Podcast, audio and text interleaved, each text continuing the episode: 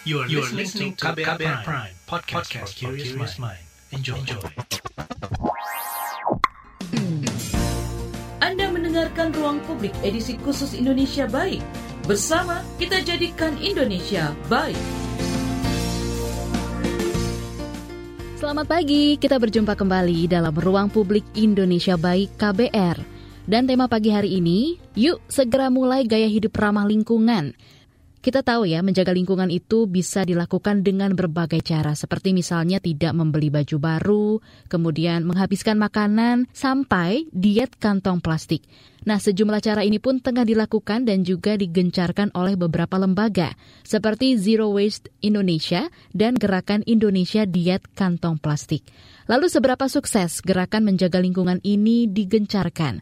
Untuk mengetahui jawabannya, kita akan simak bersama-sama penjelasan S. Yurisdiana, PR dan Marketing Officer Zero Waste Indonesia dan Manajer Program Gerakan Indonesia Diet Kantong Plastik, Diti Sofia. Pada kesempatan kali ini kita akan menyimak perbincangan Fitri Anggreni bersama S. Yurisdiana, PR dan Marketing Officer Zero Waste Indonesia. Zero Waste Indonesia kan sudah ada cukup lama ya Mbak ya dan uh, selama satu setengah tahun terakhir Indonesia dan dunia dilanda pandemi COVID-19 dan seperti apa Zero Waste Indonesia melihat terutama selama pandemi ini terkait persoalan sampah yang terjadi di Indonesia Mbak? Oke, jadi uh, sebenarnya ini sedikit bercerita juga bahwa biasanya setiap tahun Zero Indonesia selalu ada fokusnya tersendiri ya untuk sampah tertentu. Nah, kemudian saat masuk tahun 2021 ini, uh, karena ada salah satu hal yang kami lihat cukup cukup kami concern dan ada satu sampah yang semakin meningkat jumlahnya yaitu sampah masker sekali pakai ya Bu. Mungkin Ibu juga bisa melihat sendiri ya. Nah, ini ken uh, kenapa kami akhirnya concern karena kami juga melihat ada beberapa um, aktivis-aktivis lingkungan di dunia bahkan yang melihat adanya peningkatan dari sampah-sampah ini. Jadi uh, dari mungkin saya akan jelaskan dari ada riset dari yang salah satunya yang kami ini ya yang kami cermati itu dari Oceans Asia. Itu uh, sekitar 4 sampai 6 ribu metrik ton masker sekali pakai, masker wajah sekali pakai, itu akhirnya terbuang di tahun 2020 lalu. Dan um, perkiraannya kemungkinan 8 hingga 12 juta metrik ton lainnya akan masuk ke lautan setiap tahunnya hingga nah seperti itu dan kemudian data dari KLHK pun di Indonesia juga sudah mencapai 3 ton dan terus menerus bertambah. Nah, ini padahal tidak aman ya, uh, apa masker sekali pakai ini kalau dibuang karena sudah tercampur dengan ada virusnya, ada bakterinya, dan apabila tercampur sampah lain jadi berbahaya juga karena uh, ini karena kandungan dari sorry komposisi dari dari masker ini kan adalah plastik ya sebenarnya plastik yang meleleh dan meleleh dan dibuat menjadi masker gitu. Nah ini akan sulit didaur ulang. Ditambah lagi tadi ya uh, karena ada resiko kontaminasi dan infeksi, akhirnya jadinya akan berbahaya. Nah, karena tadi berhubungan dengan komposisinya tadi itu, akhirnya butuh waktu paling tidak 450 tahun untuk terurai untuk sampah masker sekali pakai ini. Nah, itu ya kemudian apabila itu masuk ke dalam lautan, ya akhirnya jadi isinya lautan kita isinya masker semua gitu akhirnya. Nah, terlebih lagi kalau um, di beberapa tempat pengolahan limbahnya masih belum memadai atau bahkan tidak ada pengolahan untuk limbah masker di beberapa tempat. Jadi kami lebih fokus di khususnya di tahun 2021 ini kami fokus ke sampah masker sekali pakai. Nah, fokus ini apakah kemudian uh, hanya sebatas untuk mengamati jumlah uh, atau frekuensi sampah yang ada di masyarakat, tetapi apakah Zero Waste Indonesia juga melakukan uh, langkah-langkah tertentu, Mbak? Karena uh, kami ini fokus keberadaan Zero Waste Indonesia ini sebenarnya sebagai sebuah platform informasi, edukasi, dan kami melakukan kolaborasi juga. Akhirnya kami memberikan beberapa kiat-kiat untuk masyarakat ya. Bagaimana caranya untuk uh, diapakan sih ini sampah maskernya ini diapakan. Nah, jadi kami kami pun juga tidak gegabah ya karena ini kan sangat uh, sangat sensitif karena berhubungan dengan virus, bakteri, kesehatan ya intinya. Akhirnya kami lebih menguatkan kolaborasi untuk permasalahan sampah masker ini dan ada uh, ada beberapa kiat-kiat yang akhirnya kami bisa jadi tengahi yang setiap orang bisa melakukan itu dengan membuat ekobrik. Jadi sebenarnya ekobrik ini adalah salah satu cara yang paling mudah dan paling mungkin dilakukan siapa pun dari rumah. Nah, ekobrik itu sebenarnya adalah uh, botol, botol uh, air minum dalam kemasan yang bekas pakai ya. Nah, ini dibersihkan dulu, dikeringkan dulu, dan sampah-sampah masker itu bisa dimasukkan ke dalam sana dengan melewati beberapa tahapan terlebih dahulu. Ini uh, masih tentang ekobriknya dulu. Sebenarnya ekobrik ini isinya nggak hanya bisa sampah masker aja, tapi bisa juga sampah-sampah uh, kayak plastik-plastik yang nggak udah nggak bisa didaur ulang atau uh, isolasi plastik. Nah, seperti itu biasanya dimasukkan ke dalam ekobrik, dipepatkan jadi untuk sampah-sampah plastik itu. Nah, untuk masker, karena tetap aja ada resiko kontaminasinya tadi, jadi ada beberapa langkah yang kami sarankan untuk lakukan. Jadi bisa disinfeksi dulu dengan disemprotkan disinfektan atau bisa juga dimasak terlebih dahulu di air 50 sampai 60 derajat Celcius itu dengan pemutih. Uh, kalau untuk masker sekali pakai tidak usah pakai pemutih. Ini untuk yang masker kain, sorry sorry. Uh, dimasak kemudian dikeringkan, dikeringkan dulu. Nah setelah kering digunting-gunting, jadi jangan dipakai lagi ya karena masih ada kemungkinan kontaminasi. Nah baru dimasukkan ke dalam uh, ke dalam tadi ecobriknya ke dalam botolnya. Ini yang uh, bisa dilakukan setiap orang. Nah ecobriknya itu kemudian diapakan bisa dimanfaatkan untuk masing-masing misalnya dibuat menjadi instalasi-instalasi di rumah kayak meja kecil mungkin atau uh, instalasi lainnya lah bisa sekreatif mungkin atau bisa juga disalurkan ke hub-hub tertentu. Nah, tapi ini perlu dipastikan dulu karena uh, beberapa hub yang menerima EcoBrick punya syarat tertentu untuk ukuran, untuk berat, dan untuk warna di EcoBrick juga. Kemudian ada juga sebenarnya satu solusi lagi yang mana ini kami menguatkan kolaborasi di sini. Nah, jadi ada sebuah program namanya Kesan atau Kresek Kesadaran. Nah, ini bentuk kolaborasi dari Himpi Jaya, Parongpong Raw Lab, dan MVB Indonesia juga Evoware. Nah, ini mereka mengolah langsung maskernya itu secara hidroterma atau dengan suhu tekanan tinggi. Jadi, maskernya ini dilarutkan kemudian dibentuk kembali menjadi bahan baru yang tahan lama. Nah, ini bahannya ini dijadikan keramik dinding yang kemudian nanti akan digunakan di ruang publik. Intinya sebenarnya ini untuk ruang publik jadi bisa untuk keindahan juga tentunya ini benar-benar jadi keramik dinding baru gitu jadinya nanti. Untuk drop point kesan ini ada di Jakarta, di Bandung, di Bali. Yang bisa kami apa uh, sharing ke masyarakat dari kolaborasi kami, dari himpunan informasi yang kami dapatkan itu adalah kedua poin itu untuk uh, solusi dari sampah maskernya. Jadi buat ekobrik tadi dan ikut program kesannya. Nah, uh, sebelum pandemi ini ada kan uh, Zero Waste Indonesia memiliki sejumlah kampanye seperti tukar baju, habiskan makanmu dan Zero Waste Week, Mbak. Nah, apakah kampanye-kampanye ini sampai saat ini masih berjalan atau bagaimana, Mbak?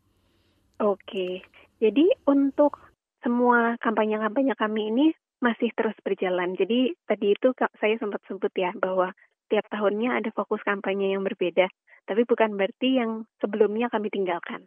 Uh, karena kampanye kami fokusnya online ya, online activation, jadi kami tetap uh, memberikan info dan edukasi. Juga kolaborasi tadi itu ya, tiga, tiga pilar utama itu adalah gerakan kami, edukasi, informasi, dan kolaborasi. Masih tetap di seluruh kampanye-kampanye yang sudah pernah kami um, bawa. Tapi lebih fokus per tahunnya atau apa. Tapi boleh diceritakan juga nggak Mbak, misalnya kayak kampanye ini kan kemudian yang uh, sebelumnya sudah berjalan kan dilakukan secara online ya, uh, uh, terlepas dari kampanye utama di tahun yang bersangkutan. Tapi seperti tukar baju Mbak, itu kan sebelumnya yang pernah saya kunjungi itu kan offline gitu ya, kita mengunjungi satu tempat yang sudah ditunjuk bawa baju yang kita inginkan. Nah, selama pandemi kampanye yang tukar baju ini seperti apa prosesnya? Boleh diceritakan, Mbak? Ya, jadi tukar baju ini adalah salah satu yang kami tidak menyangka. Uh, kami tetap masif sampai tahun ini juga. Dan itu terpisah di kanal uh, sosial media Instagram yang berbeda ya, yang tukar baju underscore. Berbeda dengan yang zerowaste.id underscore official itu. Uh, tukar baju itu lahirnya di tahun 2019 kan ya. Nah, itu awalnya itu kenapa ada tukar baju? Itu karena um, kami melihat bahwa sebenarnya ada limbah yang juga ini loh juga juga, juga perlu diperhatikan loh, cukup concern juga gitu, yaitu limbah tekstil. Namun ternyata masih belum banyak masyarakat yang uh, sadar, yang aware, yang prihatin tentang limbah tekstil ini. Jadi akhirnya kami membuat sebuah aktivasi di lapangan ya. Jadi setiap orang benar-benar secara harafiah bertukar baju di event kami.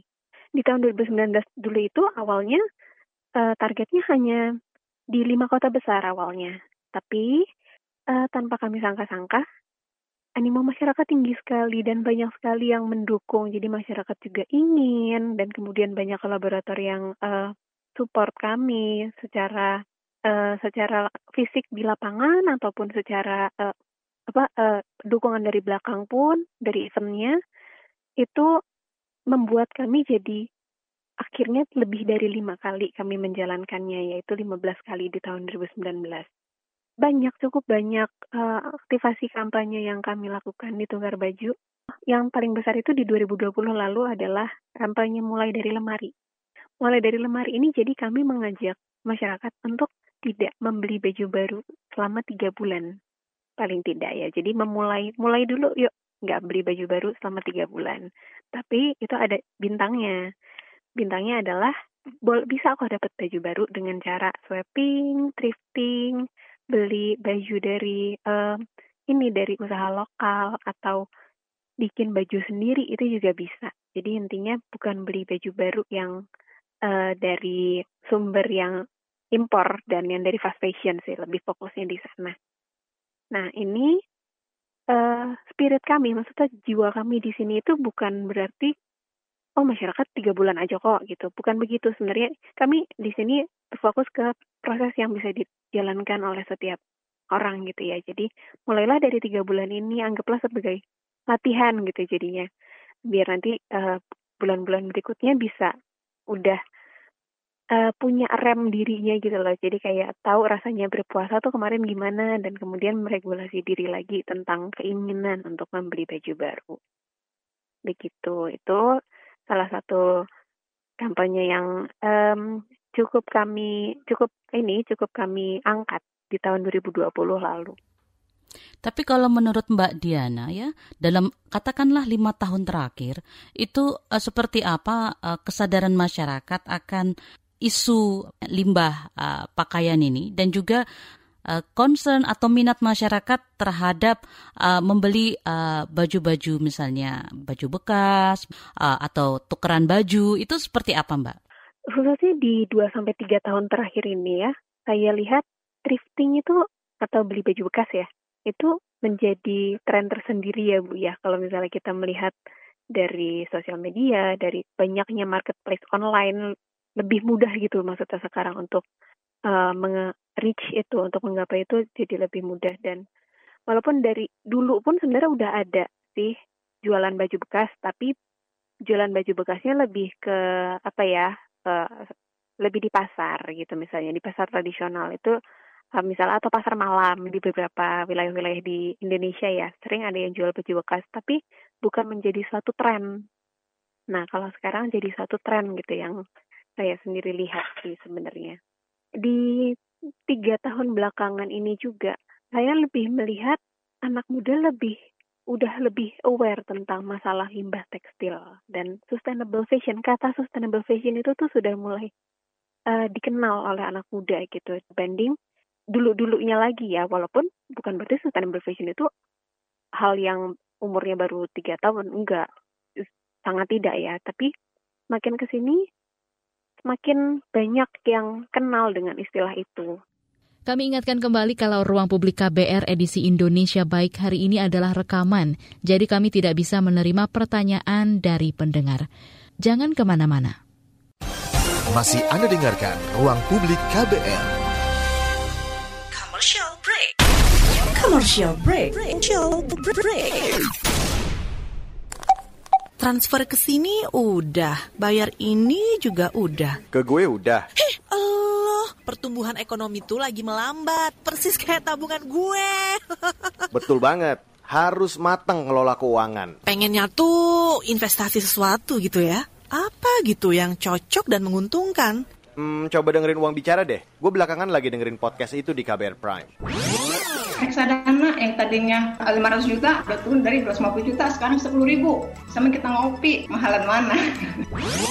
Ketika itu ada keputusan yang kayak begitu investor harus tahu gitu oh ada keputusan ini berarti implikasinya apa? Orang mungkin perluas literasi kamu lewat podcast Uang Bicara Uang Bicara menavigasi kamu dengan menghadirkan bahasan-bahasan seru dan populer mulai dari investasi sampai kebijakan dipersembahkan oleh KBR Prime dan bisa didengarkan di KBR Prime, Spotify, dan platform mendengarkan podcast lainnya. KBR Prime, podcast for curious mind. Anda mendengarkan Ruang Publik edisi khusus Indonesia Baik. Bersama kita jadikan Indonesia baik. Anda masih mendengarkan Ruang Publik KBR edisi Indonesia Baik. Kami masih akan membahas mengenai gaya hidup ramah lingkungan bersama S. Yurisdiana, PR dan Marketing Officer Zero Waste Indonesia. Nah, terkait dengan uh, masyarakat nih Mbak, apa uh, yang bisa dilakukan khususnya pendengar KBR yang mendengarkan perbincangan kita hari ini terkait bagaimana meminimalkan sampah yang dihasilkan uh, dari rumah Mbak? Oke, jadi sebenarnya gimana caranya kita untuk meminimalkan sampah ya? Itu mulailah dari tindakan preventif dulu. Karena sebenarnya uh, saat kita udah mulai waste management, itu udah PR sebenarnya ya. Ada usahanya lebih gitu. Nah, jadi akan lebih baik saat kita mulai dari awal banget. Dari uh, kalau di zero waste lifestyle itu uh, ada prinsipnya adalah 6R. Yang pertama sekali perlu kita lakukan adalah rethink atau difikirkan ulang. Ini yang pertama dan yang paling besar porsinya untuk kita lakukan. Ya, kita pikir lagi, kita pikir ulang saat kita mau membeli sesuatu, mau itu sesuatu yang kita makan, kita konsumsi langsung masuk ke tubuh ataupun yang kita gunakan gitu ya. Jadi misalnya uh, beli apa um, baju, apakah aku benar-benar mau pakai baju ini untuk jangka waktu yang lama atau karena lagi ngetren aja tapi kayaknya nggak tahu deh ini uh, lastnya berapa lama gitu ya. Itu contohnya seperti itu. Jadi perlu kita uh, bentuk mindset kita tuh dari hulu ke hilir untuk pemakaian kita aja dulu gitu. Dari awal kita dapat itu barang kita nyimpennya gimana kita rawatnya gimana dan kalau kita udah nggak mau pakai lagi itu akan dikemanakan. Itu perlu kita pikirkan karena itu memang tanggung jawab kita gitu. Once itu menjadi barang kita. Itu untuk rating. Masuk lagi ke bawahnya, kita refuse. Refuse itu maksudnya menolak untuk sesuatu hal yang memang tadi itu tidak menjadi kebutuhan kita. Jadi sebenarnya uh, dari kita rating akhirnya kita bisa refuse gitu mbak. Ya dari refuse itu nolak yang dari dalam diri kita kayak tadi keinginan-keinginan yang impuls impulsif gitu ya dan juga menolak sesuatu dari luar kita yang memang kita tidak butuhkan. Ini sebenarnya secara psikologis pun seperti ini kita melatih batasan diri kita gitu agar kita bisa tahu saat kita diminta orang apa kalau kita nggak mau ya kita bilang tidak. Tapi tentunya tetap dengan cara yang beradab. Tetap utamakan adab ya paling utama itu. Kemudian juga sebisa mungkin berikan solusi gitu. Karena um, saat orang terbiasa ngasih plastik terus ngelihat atau uh, ngasih wad apa beli makanan ada wadah makannya sendiri gitu ya dari dianya. Tapi kalau kitanya nggak beli apa-apa kan dia pasti juga mikir dong terus ini dibawanya pakai apa? Nah tapi kalau kita menyuguhkan solusi kita bawa wadah sendiri kita bawa tas sendiri ya itu tidak menjadi masalah gitu jadinya buat dia. Nggak membuat dia berpikir nambah pikiran gitu lah nggak jadi beban orang lain. Ya intinya kita review tapi dengan cara yang baik. Selanjutnya lagi ke bawahnya lagi setelah kita review kita reuse. Kan kita udah menolak nih. Nah, berarti banyak hal yang tidak bertambah dong ya. Nah, kita gunakan ulang yang udah kita miliki gitu. Sebenarnya fokusnya di situ sih. Di repair kalau misalnya ada yang masih belum kan masih bisa digunakan tapi cuma rusak dikit atau repurpose. Nah, ini salah satu yang paling penting juga sih kayak uh, baju bekas udah ada robek-robeknya gitu, tapi masih lucu gitu warnanya atau motifnya. Sebenarnya bisa kita pakai jadi, bisa kita potong jadi satu tangan misalnya, atau lap di dapur, tapi jadi tetap bagus gitu, nggak kayak nggak gembel gitu ya jadinya ya nggak nggak nggak jelek gitu. Intinya repurpose barang-barang itu tergantung kebutuhan dan kreativitas masing-masing. Nah, barulah saat kita sudah uh, tidak bisa reuse, kita uh, kita rotting. Jadi misalnya kita sudah melewati melakukan semua yang empat tadi itu udah uh, rating, udah review, udah reduce, sudah reuse. Tapi masih ada juga sisanya. Sisanya itu khususnya untuk kalau untuk sisa organik kita rot lah dia, kita bantu dia mel, uh, melewati proses pembusukan ya sebenarnya penguraian jadi intinya sebaik-baiknya adalah bahan-bahan yang bisa kembali lagi ke bumi ya. Biar siklusnya tetap terjaga. Nah, ini bisa dengan um, kalau untuk yang paling mudah dicoba sebenarnya untuk sisa buah bisa dijadikan ekoenzim namanya. Nah ini nanti ada manfaatnya sendiri untuk ekoenzim ini. Banyak manfaatnya benar-benar multifungsi. Kemudian bisa juga dikompos dijadikan kompos atau bisa juga kalau uh, sudah ada usaha yang lebih membuat biopori. Jadi uh, ada, ada instalasi biopori di tempat tinggalnya gitu ya. Nah, untuk R yang terakhir, 6R tadi, adalah recycle. Ini sebenarnya kenapa recycle ditempatkan yang paling terakhir? Karena faktanya, uh, khususnya untuk sampah anorganik ya, sampah plastik dan botol plastik itu hanya 9% yang sampai saat ini benar-benar sudah di recycle. Dan uh, lebihnya lagi, namanya recycling proses itu kan tidak semua orang bisa melakukan ya. Perlu keahlian khusus dan uh, dan atau sih dan atau perlu uh, teknologi khusus.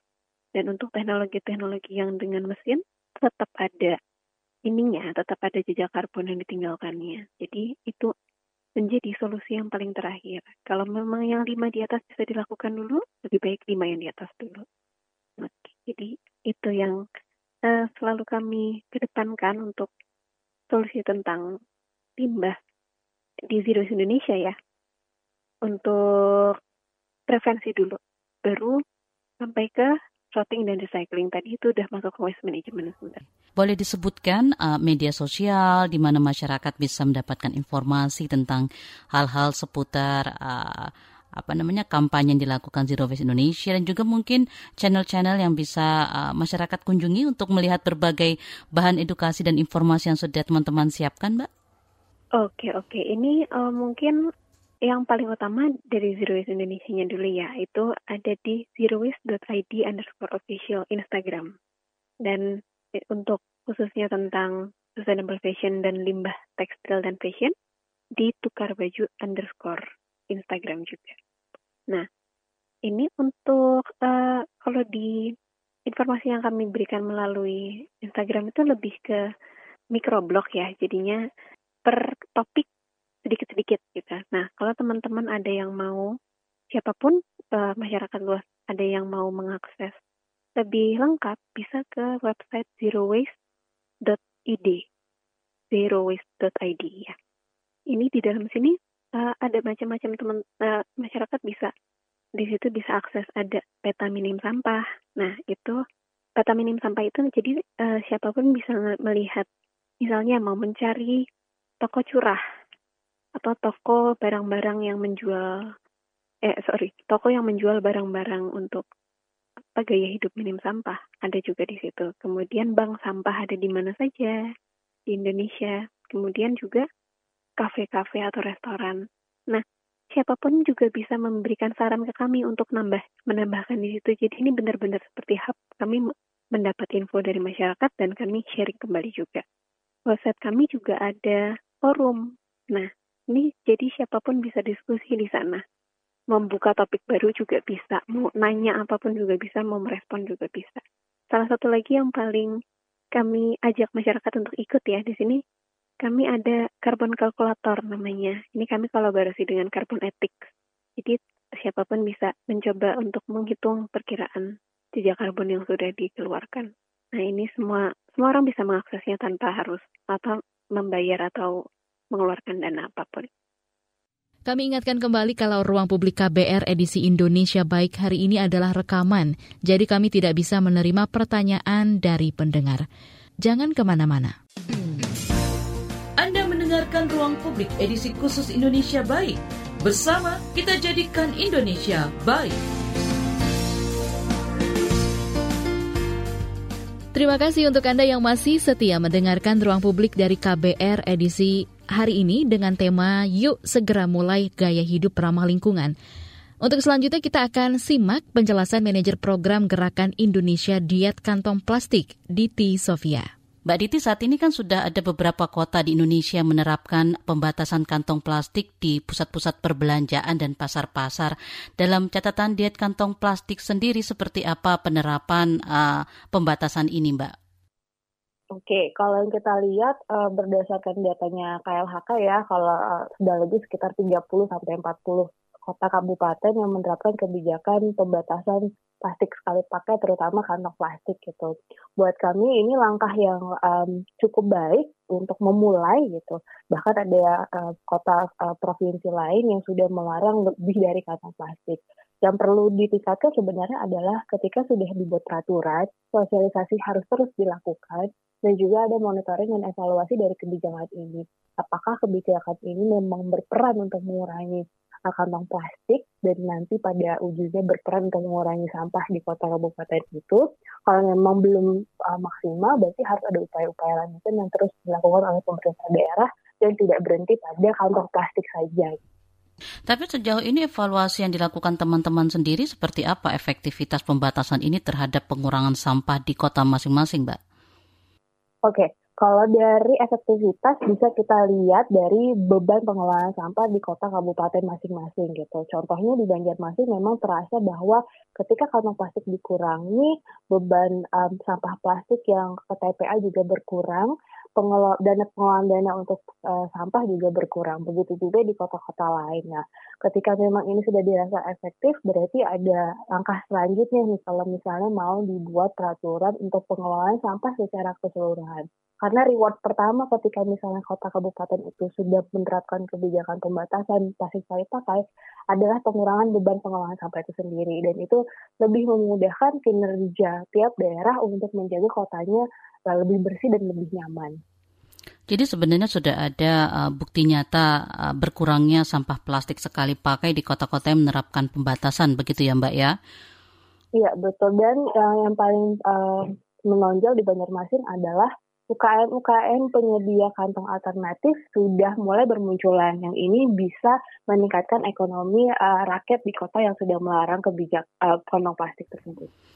Tadi Mbak Diti menyebutkan sudah ada sekitar 30-40 kota kabupaten yang sudah menerapkan ya Mbak ya. Nah selain Banjarmasin, ada kota lain yang bisa di-highlight Mbak uh, dalam pencapaian uh, terkait pembatasan kantong plastik sekali pakai ini?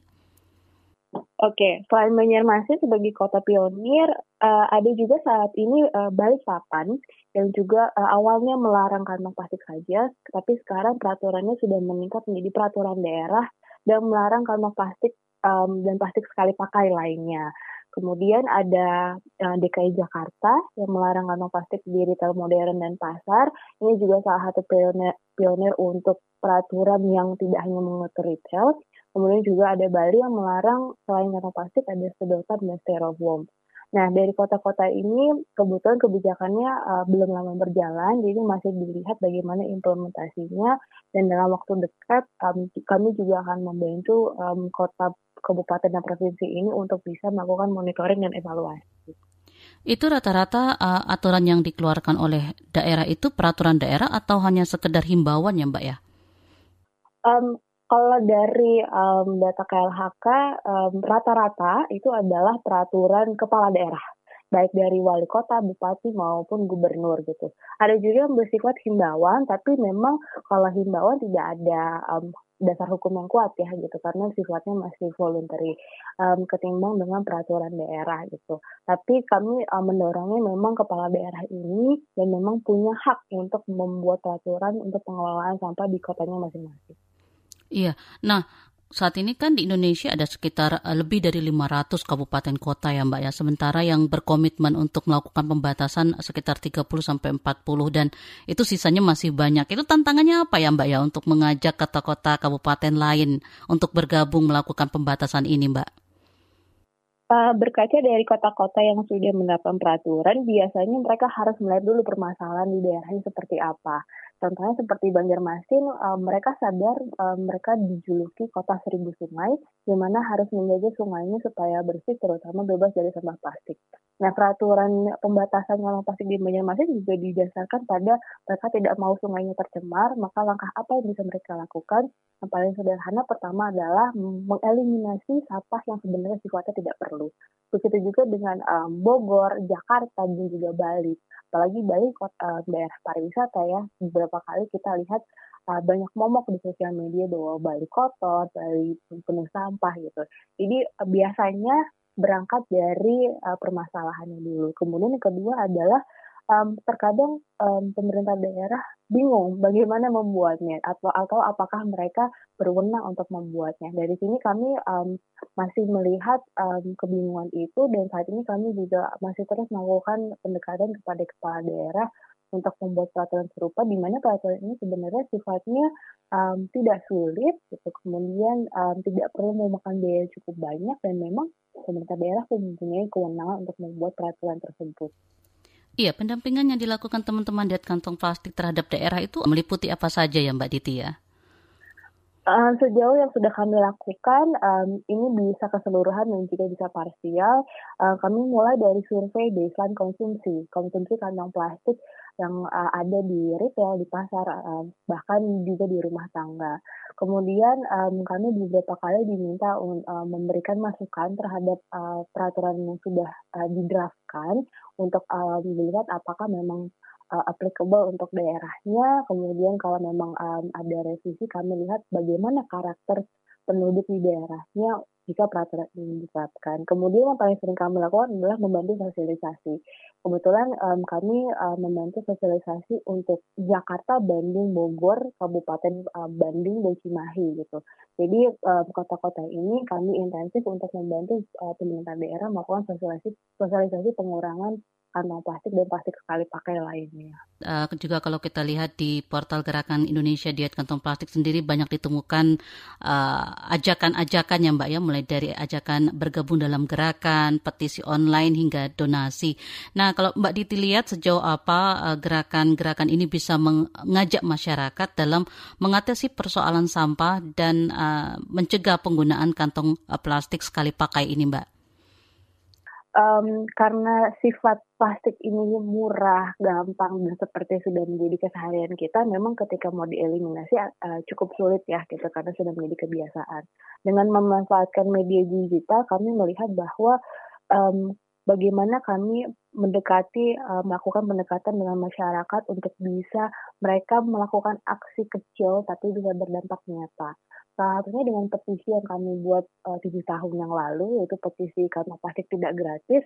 Petisi ini dijalankan tujuh tahun sampai akhirnya kami uh, mendapatkan kemenangan dari petisi uh, tersebut gitu. Bahwa sebenarnya masyarakat sudah peduli dan masyarakat ingin membantu gitu. Dan juga terlihat dari uh, beberapa petisi yang masih dijalankan, uh, antusiasnya cukup besar dan kami lihat bahwa um, gerakan digital melalui online dan offline itu memang harus diseimbangkan. Dan kami lihat responnya saat ini uh, masyarakat mau kok untuk membantu. Tinggal bagaimana apakah cara ini gampang untuk mereka lakukan atau cukup sulit gitu. Karena biasanya cukup sulit ini edukasinya harus uh, berlapis-lapis ketimbang yang gampang tinggal klik tidak atau tinggal menyuarakan di sosial media gitu. Kalau yang menjadi target dari kampanye dan ajakan dari teman-teman Gerakan Indonesia Diet Kantong Plastik sendiri itu siapa Mbak sebenarnya? Saat ini sebenarnya generasi muda ya, maksudnya dari pelajar sampai dengan mungkin uh, dewasa muda. Dia tapi biasanya itu di uh, media sosial atau digital. Tapi kami tidak menutup um, kesempatan ketika kami harus ber um, komunikasi dengan pedagang di pasar, kemudian kasir di toko modern, atau ibu-ibu di lingkungan RT RW gitu. Karena sebenarnya masyarakat ini um, butuh informasi dan tidak hanya um, golongan tertentu saja yang bisa melakukan, tapi semua lapisan masyarakat juga bisa ikut berperan gitu. Uh, kalau misalnya ditanya sebenarnya tadi utama sebenarnya memang anak muda, tapi kami tidak menutup kesempatan untuk lapisan masyarakat secara umum. Tapi sebenarnya kan kebiasaan itu bisa dibangun sejak uh, masa kanak-kanak, Mbak. Apakah juga uh, pelajar uh, sekolah mulai dari TK, SD uh, sampai SMA juga menjadi target dari uh, kampanye diet kantong plastik sendiri, Mbak? Kalau pelajar iya gitu. Kebetulan kami punya program bernama Enviro Challenge yang menyasar adalah anak-anak SMA di Jabodetabek, Bandung, dan Bali ke kegiatan ini kami mengajak teman-teman dari sekolah menengah atas untuk bisa melihat permasalahan sampah di sekolah mereka dulu gitu. Kemudian ketika mereka sudah melihat bahwa ada permasalahan sampah, mereka bisa tahu penyebabnya apa dan apa yang bisa mereka lakukan. Kemudian kami mengajak mereka untuk bisa menyusun program yang efektif untuk pengurangan sampah di sekolahnya dan kami bimbing um, selama periode 3 sampai 6 bulan. Rata-rata memang bisa mengurangi sampai dengan 50% sampah plastik di sekolahnya gitu. Nah, untuk di bawah SMA itu sebenarnya kami lihat bahwa memang peran guru uh, cukup penting dan orang tua untuk bisa membangun kebiasaan. Nah, dari situ kami biasanya menyasarnya dari um, informasi yang kami sebarkan di media sosial atau dari ibu-ibu PKK misalnya dan kebetulan um, kami lihat bahwa kalau anak-anak SMA ini sudah bisa membuat perubahan yang mereka bisa bawa sampai misalnya mereka mahasiswa atau ketika sudah bekerja gitu dan dari sini kami melihat bahwa bibit-bibit inilah yang um, nantinya bisa jadi uh, agent of change. Kembali kami ingatkan, kalau ruang publik KBR edisi Indonesia Baik hari ini adalah rekaman, jadi kami tidak bisa menerima pertanyaan dari pendengar. Tetaplah bersama kami. Masih Anda dengarkan Ruang Publik KBR. Commercial break. Commercial break. Commercial break.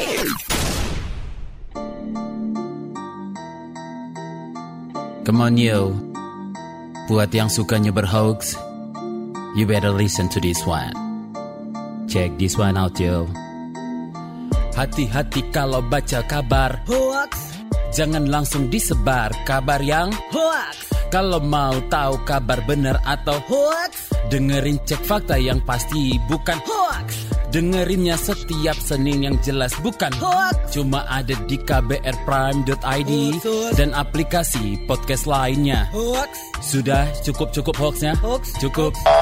Jaga emosi, tahan jari, verifikasi sebelum dibagi. Saya Ari Bowo Sasmito, Ketua Komite Pemeriksa Fakta Mafindo. KBR Prime, podcast for curious mind. Anda mendengarkan Ruang Publik edisi khusus Indonesia Baik. Bersama kita jadikan Indonesia baik. Kita tiba di bagian akhir ruang publik KBR edisi Indonesia Baik hari ini. Pada pagi hari ini kita masih menyimak upaya Yuk Segera Mulai Gaya Hidup Ramah Lingkungan bersama manajer program Gerakan Indonesia Diet Kantong Plastik Diti Sofia dipandu rekan Fitri Anggreni. Uh, tapi kalau melihat pelaksanaan uh, terutama di Jakarta begitu ya Mbak, kalau kita misalnya ke pergi ke uh, retail-retail modern begitu itu mereka sudah melaksanakan aturan pembatasan ini dengan tidak memberikan uh, kantong plastik lagi. Tapi kalau di pasar-pasar itu kan masih uh, banyak saya temukan begitu Mbak. Nah, seperti apa pengawasan yang dilakukan pemerintah terhadap pembatasan ini dalam pandangan Mbak Diti? Ini beda-beda ya tiap daerah. Tapi kalau misalnya di Banjarmasin ketika masyarakat menemukan ada retail yang nakal ya masih menyediakan kantong plastik, biasanya um, diberikan sanksi secara sosial dengan pemberitaan di media sosial atau pemberitaan di media massa. Ketika memang itu sudah diberitakan, mau nggak mau retail tersebut harus meng-take out kantong plastiknya dan masyarakat jadi punya image bahwa ini adalah retail yang nakal, tidak memenuhi peraturan pemerintah. Tapi kalau misalnya di Jakarta, di Bandung atau di kota-kota lainnya, memang ada uh, waktu-waktu tertentu di mana uh, dinas lingkungan hidup atau dinas terkait di daerah meminta laporan pertanggungjawaban dari uh, pengurangan sampah di bisnis masing-masing gitu. Nah dari sini sebenarnya masyarakat pun uh, bisa mengadukan kalau misalnya ada pelanggaran melalui media-media yang sudah disediakan oleh pemerintah daerah. Jadi peran um, retail untuk menjaga komitmen mereka terhadap peraturan, peran um, dinas atau uh, pem, pemda untuk melakukan pengawasan, peran konsumen juga bisa uh, menjadi uh, mata kedua gitu dari pemerintah yang menerapkan peraturan ini.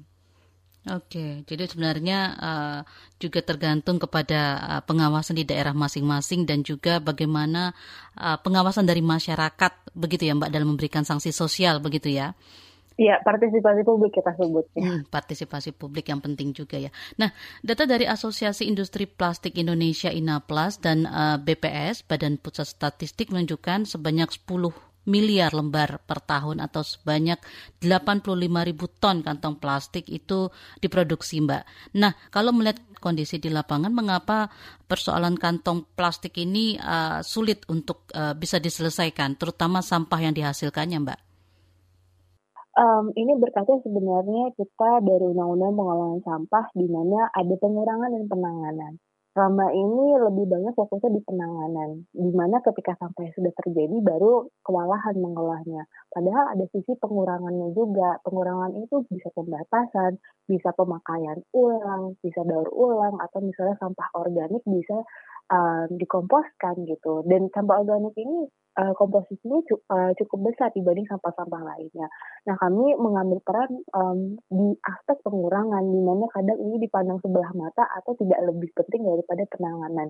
Padahal pengurangan dan penanganan ini sama-sama uh, penting dan bukan saling menjatuhkan ya gitu. Ketika memang penanganannya sudah banyak yang bermain atau banyak pihak yang melakukan, di pengurangan ini masih cukup sedikit kalau kami lihat. Nah, kami melihatnya bahwa um, harus ada yang bergerak di isu pengurangan karena si balik lagi sih plastik ini kan barang yang mudah, murah dan uh, praktis. Bagaimana caranya barang yang um, sudah lekat dengan kehidupan kita uh, bisa dieliminasi karena memang sesuatu tidak perlu dan sebenarnya sudah banyak alternatif.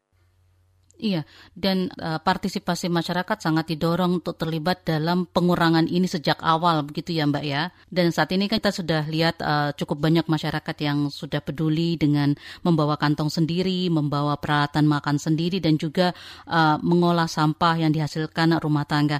Kalau menurut Mbak Diti, uh, seperti apa uh, efektivitas langkah yang dilakukan uh, masyarakat ini, Mbak? Oke, kalau kami uh, pada prinsipnya adalah lakukan hal yang memang uh, dapat dilakukan oleh masyarakat gitu seperti tadi uh, membawakan mobilnya sendiri, mengurangi um, sendok garpu sekali pakai dengan membawa alat makan sendiri dan sebagainya gitu. Tapi kami juga um, tidak hanya mengajak masyarakat tapi mendorong pemerintah uh, membuat kebijakan um, yang lebih advance lagi Kemudian produsen juga menjalankan perannya untuk mengelola sampah yang dihasilkannya. Karena ketika sampah sampah ini sudah terjadi, bukan hanya tanggung jawab konsumen untuk sekedar dalam tanda kutip buang sampah pada tempatnya, tapi ketika sudah di, ada di tempatnya, sampah ini harus dikelola lagi oleh si produsennya atau pihak ketiga yang memang bertanggung jawab.